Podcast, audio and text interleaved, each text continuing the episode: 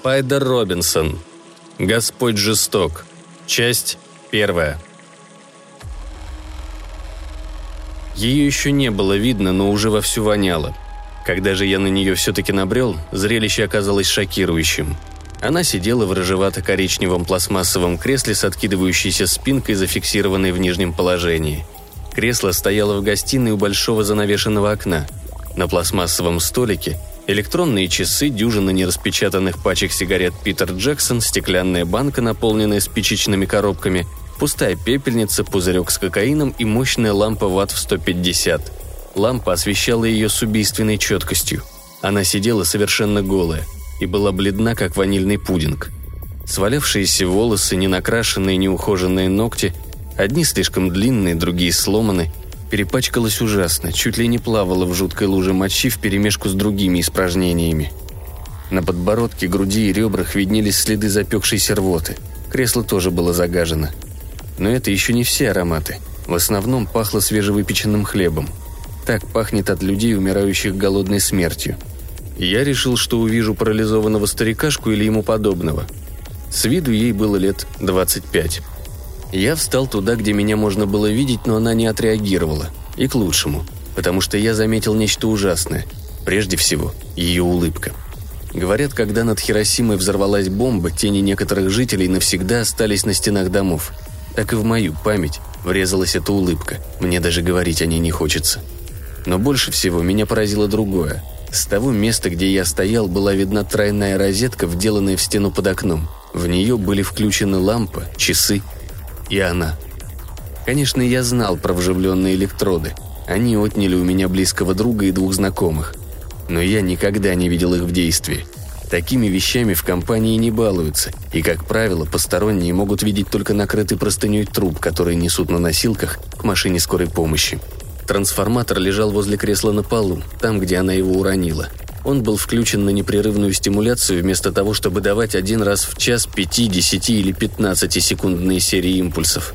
Такой режим обязательно предусматривается для всех подобных электроприборов, и чтобы его нарушить, требуются какие-то инструменты, скажем, пилка для ногтей. Длинный провод, отходивший от розетки, был весь перекручен. Второй уходил под кресло, но я прекрасно знал, где он кончается – Провод шел к ее спутанным волосам, к макушке, и на его конце красовался крошечный штепсель. Разъем был имплантирован в череп, и тонюсенькие проводочки змеились по влажному студенистому мозгу к гипоталамусу, к месту, где расположен главный центр удовольствия. Она не выходила из состояния предельного экстаза как минимум пять дней. Я, наконец, очнулся и приблизился к ней, и это меня удивило.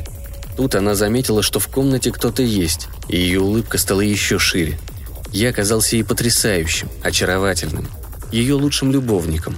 У меня не было сил смотреть на эту улыбку.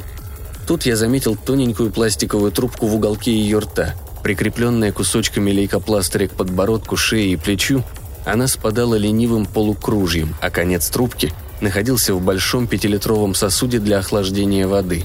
Женщина явно намеревалась продлить свою агонию. Она решила умереть от голода, а не от жажды, хотя это оказалось бы куда быстрее – Вспомнив о воде, она в любой момент могла отпить глоток. Ну а если забывала о жажде, так и черт с ней. Вероятно, мои намерения отразились на физиономии и дошли даже до нее. Во всяком случае, улыбка начала потихоньку сползать с лица. Для меня это послужило последним толчком. Я рванулся вперед и, выдернув вилку из розетки, осторожно отступил назад. Ее тело не напряглось, как от электрического разряда. Оно и без того находилось в таком состоянии вот уже несколько дней. Нет, с ним случилось совершенно иное, но эффект был не менее потрясающим.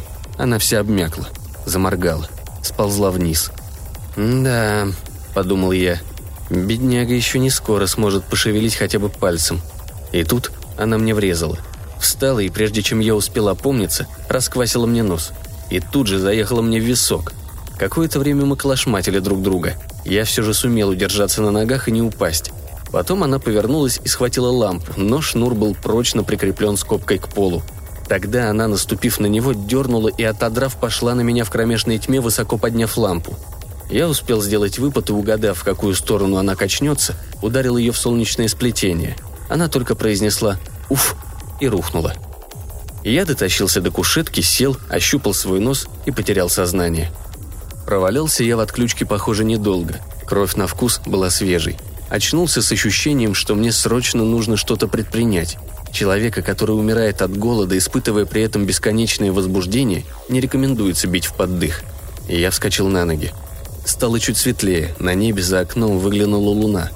Женщина лежала на спине, вытянув руки вдоль туловища и совершенно расслабившись. Ее грудная клетка вздымалась и медленно опускалась. По жилке на горле можно было четко определить пульс. Я встал возле нее на колени. Она начала храпеть глубоко и мерно. Я получил возможность кое о чем поразмыслить. Удивительно, что мой неожиданный порыв не оказался для нее роковым. Может, в моем подсознании действительно таилось желание ее убить. Пятидневное торчание на этих проводах вполне могло ее укокошить, не говоря уже о том, что я так неожиданно прервал бедняжке кайф. Я поерошил ее всклокоченные волосы и нащупал разъем для электродов. Если уж она не повредила ткани, выдирая провода, то никаких других более серьезных нарушений, вероятно, нет. Я еще раз ощупал голову женщины, но повреждений не нашел. Лоб ее покрылся липкой испариной. Калом теперь воняло гораздо сильнее, чем свежевыпеченным хлебом. Нос у меня пока не болел, но здорово распух. Мне не хотелось к нему прикасаться. Думать о нем и то было противно. Рубашка намокла от крови, я швырнул ее в угол. Мне стоило немалых сил, чтобы поднять лежавшую женщину. Она была на удивление тяжелой, а ведь мне приходилось перетаскивать и пьяных, и покойников. Из гостиной я попал в холл, а все холлы, как известно, ведут в ванную. Шатаясь, я неуклюже поплелся туда, и когда вокруг стало еще темнее, сердце у меня забилось как сумасшедшее, а нос ожил и заболел так, что хоть кричи. Я чуть не уронил свою ношу и не поднес руки к лицу. Искушение было огромным. Однако вместо этого я заскулил точно собака и пошел дальше. Детское ощущение. Из носа течет, поэтому плакать нельзя. Подходя к дверям, я всякий раз распахивал их пинком. Наконец, мы попали в небольшое помещение, выложенное кафелем.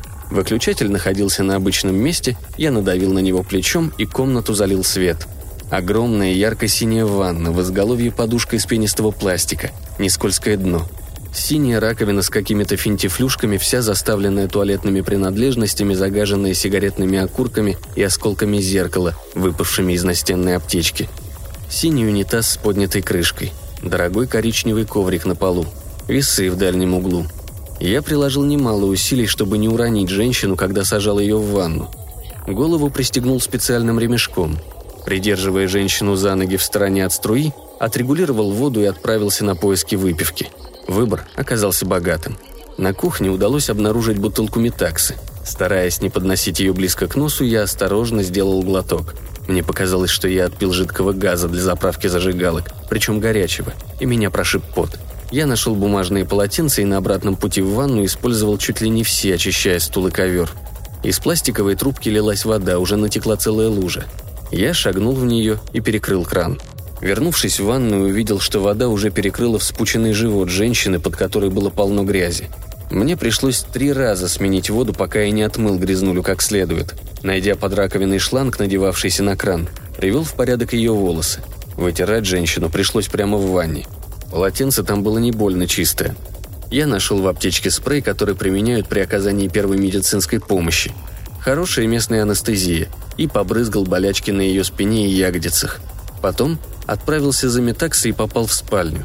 Мокрые волосы хлестали меня по рукам, когда я переносил в нее женщину. Она оказалась еще тяжелее, чем раньше, будто пропиталась водой. Я открыл дверь ногой, а потом опять же ногой прикрыл за собой и попытался, как в прошлый раз, нажать плечом на выключатель, но его на привычном месте не оказалось. Тут я натолкнулся на ящик для обуви, уронил свою ношу и сам грохнулся на пол, круша все вокруг и оберегая свой нос. Женщина не издала ни звука. Как выяснилось, чтобы зажечь свет, нужно было дернуть за шнурок, висевший над кроватью. Женщина лежала на боку, дыша по-прежнему мерно и глубоко. Я хотел было положить ее на кровать. Нос у меня прямо-таки разрывался от боли. Мне удалось поднять ее лишь с третьей попытки, да и то с превеликим трудом – я стонал от бессильной ярости, укладывая ее на левый бок в кровать с огромным матрацем. Кровать была еще больше, с балдахином, латунной спинкой, сатиновыми простынями и наволочками. Белье не стирали лет сто. Скомканные одеяла лежали в ногах. Я еще раз потрогал ее голову и пощупал пульс. Потом приподнял веки. Зрачки были одинаковыми. Лоб и щеки еще не согрелись, поэтому я укрыл женщину потеплее. Отпихнув ящик для обуви в угол, выключил свет и оставил ее храпеть в одиночестве. Все важные бумаги и документы хранились в кабинете. Сейф стоял на полке. Он был дорогой, очень крепкий и мог устоять против любых катаклизмов, кроме ядерного взрыва. Кодовый замок имел всего 27 комбинаций. Внутри сейф оказался битком набит бумагами. Я разложил ее жизнь на столе как пасьянс и принялся изучать со все возраставшим чувством неудовлетворенности. Звали ее Карен Шавицки. Она изменила свое имя. Получилось Карен Шоу. Оно мне показалось надуманным. Ей было 22. В 14 лет она оставила родителей, ни в чем их официально не обвинив. С тех пор успела поработать официанткой, помощницей продавца люстр, художницей, библиотекаршей и массажисткой без лицензии, а также печатала на машинке и чинила мотоциклы. На корешке последней платежной квитанции стояла «Хардкорпс». Этот массажный кабинет имел весьма плачевную репутацию. Квитанция была выдана 8 месяцев назад. Банковские счеты и вещи, которые я обнаружил у Карен в шкафу, говорили о том, что сейчас она связана с торговлей кокаином. Роскошная квартира и мебель наводили на мысль о ее глупости.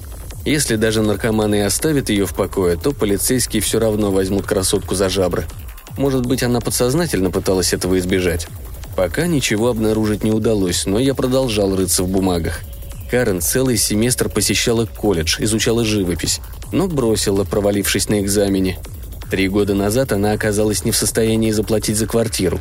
Один раз разбила машину, и страховая компания ее надула. Все тривиально.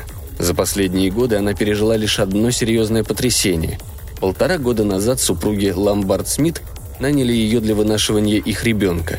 Они обещали кругленькую сумму, ведь у Карен был широкий таз и нужная им редкая группа крови.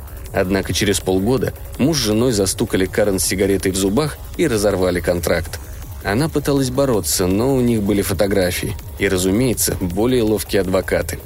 Карен пришлось вернуть аванс, оплатить судебные издержки и, конечно же, аборт. Желая продемонстрировать врачу, что легкие у нее чистые, она не курила месяца три, а то и полгода. Зачем же впадать в крайности и ставить все на карту? Как обычно, мелкие неприятности казались не причиной, а скорее следствием чего-то более серьезного. Страсть к самоуничтожению. Я продолжал исследовать ее архив – на дне сейфа удалось раскопать нечто многообещающее. Когда ей исполнилось 18, ее родители погибли в автомобильной катастрофе. К некрологу было подшито завещание отца, один из самых удивительных документов, которые мне когда-либо доводилось читать. Если бы отец, осерчав, оставил свою единственную дочь без цента в кармане, я еще мог бы его понять. Но он поступил хуже. Гораздо хуже. Черт побери, все равно ничего не вытанцовывается. Из-за этого кончают с собой сразу же, а не через четыре года. И не столь экстравагантным способом, это снижает трагизм. В общем, я пришел к выводу, что у Карен либо провалилась грандиозная и рискованная кокаиновая афера, либо ее подло обманул любовник. Нет, кокаин тут ни при чем. Ей не дали бы умереть так, как она хочет, и в ее же собственном доме. Но убийство тоже не похоже. Даже очень самонадеянному хирургу нужно, чтобы пациент был в сознании, ведь не зная ощущений клиента, в нужное место электродами не попадешь. Значит, любовник. Я вздохнул с облегчением, довольный своей проницательностью и чертовски раздосадованный. Почему, я и сам не знал. Я запихнул бумаги обратно в сейф, запер его, поставил на место и отправился в ванную. Ее аптечка произвела бы впечатление даже на фармацевта. Карен была жутким аллергиком. Аспирин пришлось искать целых пять минут. Я взял четыре таблетки – Потом выудил из раковины самый большой осколок зеркала, прислонил его к какому-то флакону и снова уселся на унитаз. Мой нос заметно сместился вправо и так распух, что трудно было дышать. На полу валялась коробка с бумажными салфетками. Я разодрал ее, вынул содержимое и набил салфетками рот. Затем схватил нос правой рукой и дернул его влево, одновременно спустив левой рукой воду в унитазе. Звук хлынувшей воды совпал с моим воплем, и я чуть было не прокусил салфетки – когда ко мне вернулось зрение, но стоял на месте. Я осторожно умылся, потом вымыл руки и вышел из ванной. Однако тут же вернулся, заметив мельком кое-что любопытное. Это оказалась подставка для зубных щеток. Щетка была только одна. Я снова перерыл аптечку и на сей раз убедился, что в ней нет ни крема для бритья, ни электробритвы или бритвенного станка, ни мужской парфюмерии. Все рецепты были выписаны на имя Карен, причем по всем правилам. В раздумье я пошел на кухню, смешал коктейль и отправился с ним к ней в спальню.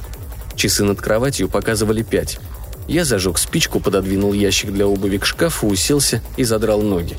Потягивая коктейль, я слушал ее храп и смотрел, как она дышит, а за окном едва брежил рассвет.